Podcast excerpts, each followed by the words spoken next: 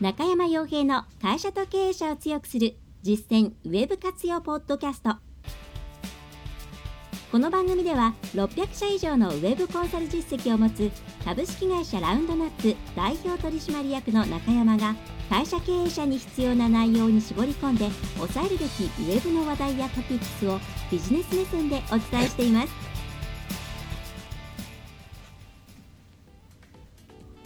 皆さんこんにちは。ランドナップコンサルティングの中山です。それでは本日も会社と経営者を強くする実践ウェブ家庭用ポッドキャストを始めていきたいと思いますのでぜひとも最後までお聞きいただければと思います。えー、3月ですね。3月ということで、まあ、いわゆる期末続きということで、忙しい会社さんも多いんじゃないかなと思います。まあ、うちの期末はですね、1ヶ月ずらしているんですが、やはり皆さん3月決算ということが多いんで、えー、いろいろな総括とか、それから来期に向けてのご相談とか、まあ、新規、既存含めていろいろいただいています。でそういう忙しい状況なんですけれども、えーね、この中で一つ皆さんに気をつけてもらいたいなということがあるので、えー、先にそれをお伝えしたいと思います。それはですね、うん、この忙しい時期になってくると、どうしても今まで培ってきたその例えば1年間の目標として行ってきた習慣的に行っていたことですとか、えー、それから習慣的にあ、まあ、習慣的に行えるようにしたしたかったこととかそれから、えー、チームとしてきちんと定期的にやっていかなければならないこととか、まあ、個人的なものそれから、まあ、会社的なもの両方あると思うんですけれどもそのリズムっていうものをこの忙しい時期にも崩さないことが非常に重要になります。でこの習慣とかっていうのは、まあ、習慣化していくっていう過程で最もですね、えー、危険なのが途中でやめちゃうことなんですね。で途中でやめてしまうと再始動までにすごく時間がかかるのとまたこう無意識というかまあ習慣にするために非常に時間がかかるということになります。でこの辛い時期も含めてきちんとやれるようになっているっていうのが本当の習慣化なので、えー、ここで絶対にやめないということをですね、えー、なんとかお願いできればと思います。せっかく例えば、えー、自分がそうですね自分の目標であるとすれば毎日、えー、毎週1本ですねこう長文のノートを書くとか情報収集をこういうとこからこれだけやるってこういうアウトプットをするとかまあ、あるいはですね、それ以外に、ま、デザインだったらデザインでこういうものを作っていくとか、そういうことをやってきたにもかかわらず、忙しいからって言ってやめてしまうとですね、結局次また忙しくなったりとか、また他の理由で何かできないこと、できない、えー、タイミングがあったら、あまあ、前もこういうふうにちょっと休んだことあったから、まあ、今回も休んでしまってもいいかっていうふうになっちゃうんですね。やはりものやはりものにするためには、まあ、そういったものを全部、えー、吹っ飛ばしてですね、これはもう続けられるという状況まで持っていかなければならないので、この忙しい時期、3月末とか、え、そういう時にもうちゃんとやれるように、え、してもらえればと思います。また企業としても、例えばコンテンツを週に1本こういうのを出すよって決めた場合には、忙しい、だから今回できませんでしたっていうのだとなかなかですね、え、また次に続かないので、まあ、なんとか今のうちから、え、特に習慣にしたいというものに関しては工面をして時間の都合をつけて進めるように、え、してもらえればと思います。まあ、そういうですね、ピーク時というものも含めて計画計画を立てるっていうのもまた重要になってきます。まあ、割とそういう計画を立てる時っていうのは余裕がある時期だったりするので、余裕がある時を基準に考えてたりするんですけどもね、えー、そうではなくて、本当に、えー、習慣としてコツコツやるものにするんだったら、うん、きつい時でもやれるような、えー、ペースでまず始めていった方がいいです。ね、でそこから徐々にペースを上げていけばいいので、まずはですね、そういった形で、この忙しい時にえー、まあ、今までの努力を無にしないようにっていうところだけですね、なんとかお願いしたいなというふうに思っています。はいえー、それではですね、えー、という中で今回の本題の方ですが、うんまあ、これはですね、え、この時期いろいろなところから新規のお問い合わせ、まあ、あるいはあるいは過去の経験も含めてなんですけれども、うんまあ、失敗する会社さんと成功する会社さんがあるなというところがあります。それはうちが入る入らないにかかわらずっていうところですね。まあ、過去失敗しちゃってうちに来るっていう方もいますし、まあ、うちにご相談してもちろん制約になる、まあ、ならないいろんな、ね、あのパターンがありますが、えー、でもちろんいろいろな要因があります。えー、落とし穴にはまっちゃってるようなケースというのはたくさんあってでその辺りはもう数が多いのでできれば書籍の方をね読んでいただけると嬉しいんですけれどもで今回はその中の一つですね、についてご紹介したいと思います。でそれが、この外部にいろいろなものを頼む、依頼するときの態度というか、うん、受け入れ体制なんですね。でこの受け入れ体制つまり、えー、端的に言ってしまえばあの何か依頼をする自分たちにできないあるいはもっとエンハンスしたいということで外部に出す時に、えー、それを、えー、出す内容っていうものを、えー、なんとか自分たちでも、えー、分かろうと思って出すのか。それとも、えー、これはもうこういうお金を出してこういう、えーなんですかね。こういううちからこういう資材を出して情報を出してただこれだけ返ってくれればいいよみたいな、えー、閉じた状態、えー、別に相手のことを、まあ、知る必要ないんじゃないというですね、えー、状態になっている。でこの2つ結構どっちのパターンもあるんですけどもやっぱりですね閉じていると失敗しやすいです、まあ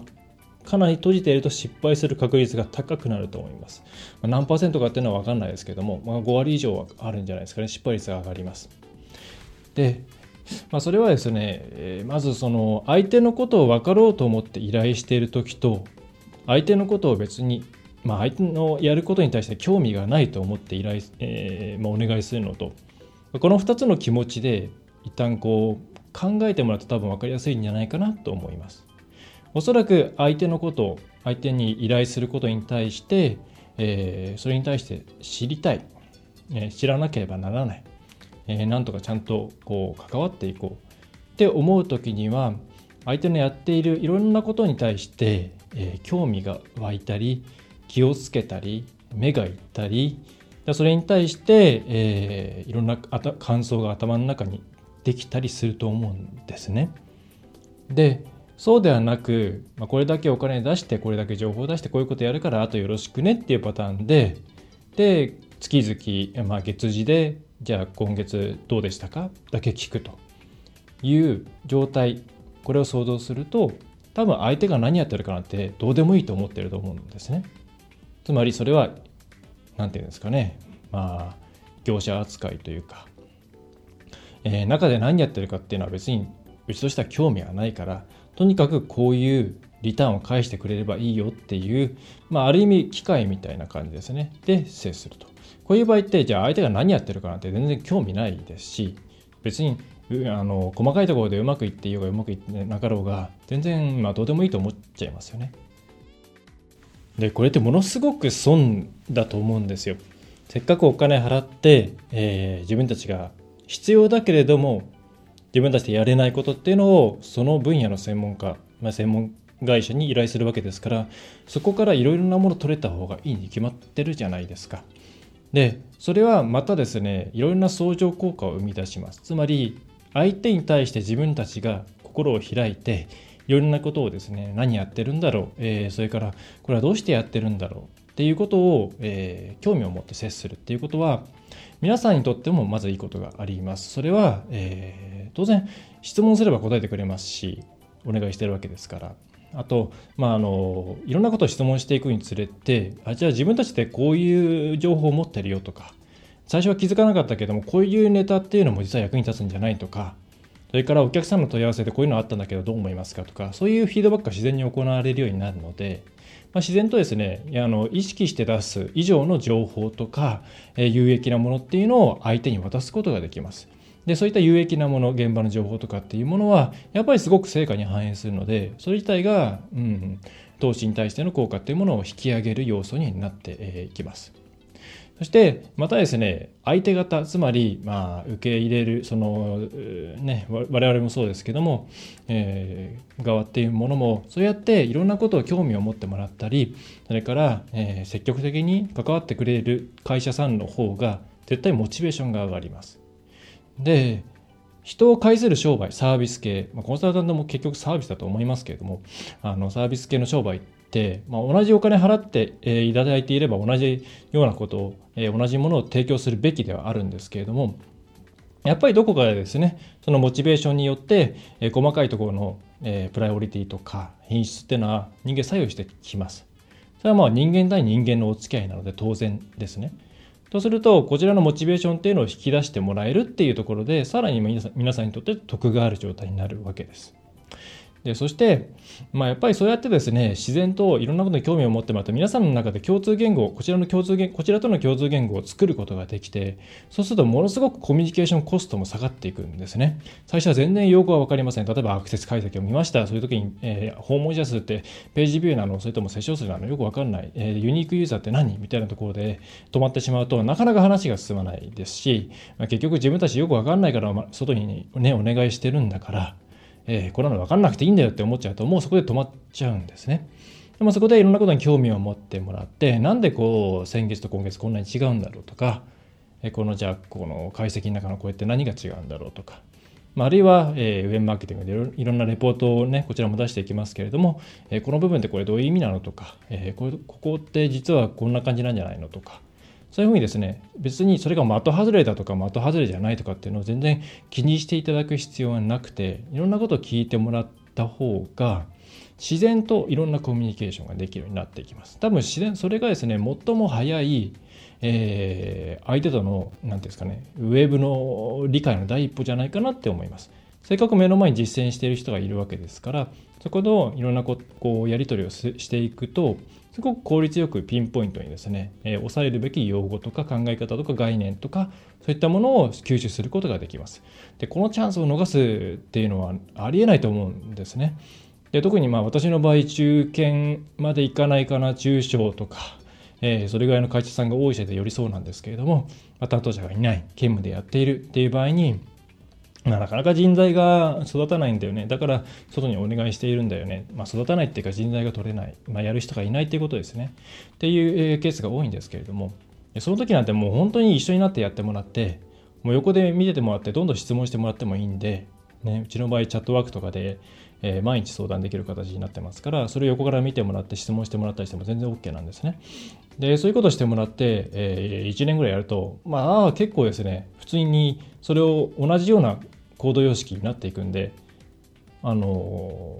いい感じになります。はい。まあ、うちとしてそれすごい嬉しいんですけれども、それを案に目指したりはしているんですが、そういうふうになった方がいいじゃないですか。例えば100万円出しました。えー、目的としては、えー、ROI、あの投資対効果が、じゃあまあ200%でしたということで、じゃあそれ達成しました。それでどんどん、もちろんそれでいいんですけども、じゃあそれに加えて、それをじゃあ来年は自社でうまく回していきましょうと。外の力、えー、借りるのも大事なんですけども、自社で回していきましょうということになったら、もっと素敵になると思うんですね。そうしたら、例えばこの来期は、じゃあ段階的に、えー、コンサルの、えー、内容というものを半分にして、自社で培ったもので頑張って回してみますみたいな。で、そして5年ぐらい経ったらもう全部自分たちでできるようになります。まあ、5年もいらないかもしれないですね。2年でできちゃうような会社さんもいっぱいありますから。そういうふうになっていったら、えー、ものすごい財産じゃないですか。でまたそれを、えー、その会社の中で受け取ったえ人材が会社の中で勉強会を行ったりワークショップを行ったり行ったりして会社全体にそのノウハウっていうものを広げていって俗人的なノウハウではなくて会社のノウハウにしていくでこういうふうになっていったらものすごくいいですよね。でこれはうちがコンサルティング会社だからじゃなくて皆さんがお付き合いをする全ての会社に言えることです、まあ、例えば法律関係税金とかになってくると細かい法律の条文とかノウハウっていうものは別に覚える必要はないですけれども大まかに会社っていうのはどういうふうに動いていてどこでこう税金が発生しているのかとかそれを知っているだけで全然やり取りやり取りの品質変わってきますよね。でそれから、えー、広告もそうですしウェブの制作会社さんもそうですけれども何を気にするのか今どんな、え、トレンドがあるのか、えー、Google さんはどう考えているのかこういうことをちゃんと分かっていた方がうまくいくに決まっているとなので、ぜひですね、す、えー、べ、てにおいて、ね、例えばそれが単純作業系の依頼であったとしても皆さんが少し改善するだけでものすごくそのアウトソーシング先の企業が楽になってまあそれはコスト削減であったり品質アップにつながったりすることもあるわけです。だから外部に対しては必ず心を開いて相手のことを知ろうっていうまず気持ちで必ず接すること。で、えー、まあ多分その気持ちがあればいろんなことがよく前に進んでいきます。で相手と自分たちは対等だと思う。相手が上でもない自分たちが上でもないまずこういう考え方で、えー、いろんな会社さんと付き合ってもらうとすごくいいんじゃないかなというふうに思いますやっぱりうまくいかないケースだったりするともうねあのお金が必要な提案なんかもですね無料で、えー、仕事が欲しいんだろうみたいな形で振ってきたりとかそれから、えー、理由とかねでこちらが出しているレポートの内容みたいなものを全然理解しようとする気はなくただ単に末端の数字だけを見て、えー、達成しているしていないだけを見て、まあ、達成していたら満足かもしれませんがもちろんまこちらとして達成するにはするんですけれどもでもじゃあなんで達成したかっていうのをやっぱり理解してもらいたいし皆さんさらにこういうことをしたら良くなるから手伝ってくださいっていうこともいっぱいあるわけなんですけれども、まあ、なかなかそういうの閉じちゃってですね心を閉じちゃっている会社さんは受け入れてくれなかったりします。うちの工数かかるでしょ？社員の時間取るでしょ？だからじゃあそういうのやんない。そういうの全部お願いしたいと思って依頼してるんだからねみたいな形になっちゃうんですね。うちの場合そういう、まあ、大きい会社じゃないせいもあるんですけどまあそれだったらいいですって言って契約終わっちゃったりするんですけれどもえー、まあ、なかなかそうもいかないケースも多いんですが、ぜひあの依頼する方、本当に事業会社側の方っていうのは、えー、外に対して、えー、心を広げてください。で、その時に多分皆さんは、え自分たちは専門家じゃないから、なんか申し訳ないとか、えー、分からないことだらけで恐縮だみたいに思っちゃうこと多いと思うんですけど、あのそういう方々を相手にしてちゃんと立ち回るのが我々の仕事ですので、むしろそこでなんかですね対応が雑になってしまうんだったらちょっとですねあんまよろしくないのかなっていうふうに正直思います。なんでやってるのよくわかんない。レポートの内容っていうのもなんか数字ばっかり並んでいてなんか理解できないっていうふうになってくるとうんまあどうかなっていうところですね、はえ、というわけで、えーまあ、これからいろんなことを考えながらいくと思うんですけども、まあ、中に人を育てるそれから会社としてノウハウを作っていくっていうことはものすごく重要です。でその第一歩としてはやっぱりですね外の、えー、せっかくお金を出して依頼してるんですから、えー、心をお互いに開いて情報交換をして、えー、その中でいろんなことを得るということをぜひ、えー、押さえていってもらえればなというふうに思います。はいえー、では今回のポッドキャストとしてはそんなところですね。えー、ちょっと今日ですね、実は、まあ、花粉症が一気に加速していて、まあ、私はですね、まあ、あの花粉症の方は分かると思うんですけども、人によってどこに来るか違うんですよね。で私の場合結構喉とえっ、ー、と咳ですねであと目目ですかねに来てます。であんまくしゃみとか鼻水が出ないタイプです僕はただ今すごく喉が痛いですね風邪かと思うぐらい喉が痛いんですけれどもまなので今のなるべく喉に負担をかけないような喋り方で、えー、撮っているのでちょっと普段と違って聞きづらい点があるかもしれませんが、ご容赦いただければと思います。はい。ではですね、えー、まあ、こちらもうちもなんとか、えー、今年もポッドキャストやりきっていきます。で、それから、え、ー、と、書籍の方ですね、今回みたいな内容を含めて、え失敗する、成功するを、え分けるようなポイント、あのを書いた書籍、年末に出しました。で、Amazon の方で Kindle 版と、それから普通の書籍版と両方販売しておりますので、1600円ちょっとだと思います。ぜひ、えー、お買い上げいただければと思います。多分一冊、えー、そばに置いておいてもらうと、様々な落とし穴から逃げられるというふうに、えー、確信しています。え、あとはですね、えー、告知はもういっぱいあるんですが、うんと、えっ、ー、とですね、まあ、今回どんな感じですかね。えっと、先月か。先月やったウェブマーケティングのワークショップですね、えーと、デジタルマーケティング、えー、ラウンジという形でやりましたけれども、あれもまあ大成功だったかなと思うんで、えー、来月、再来月ですかね、に開催してい、えー、きます。またぜひ2500円の有料ですけれども、えー、お越しいただければと思います。えー、それではですね、今回も最後までお聴きいただきましてありがとうございました。えー、ラウンドラップコンサルティングの中山がお送りいたしました。今回の内容はいかがでしたでしょうか？ぜひご質問やご感想をラウンドナップコンサルティングのポッドキャスト質問フォームからお寄せください。お待ちしております。また、ホームページにてたくさんの情報を配信していますので、ぜひブログ、メールマガジン、郵送ニュースレターや各種資料 PDF もご覧ください。この世からウェブを活用できない会社をゼロにするを理念とする株式会社ラウンドナップがお送りいたしました。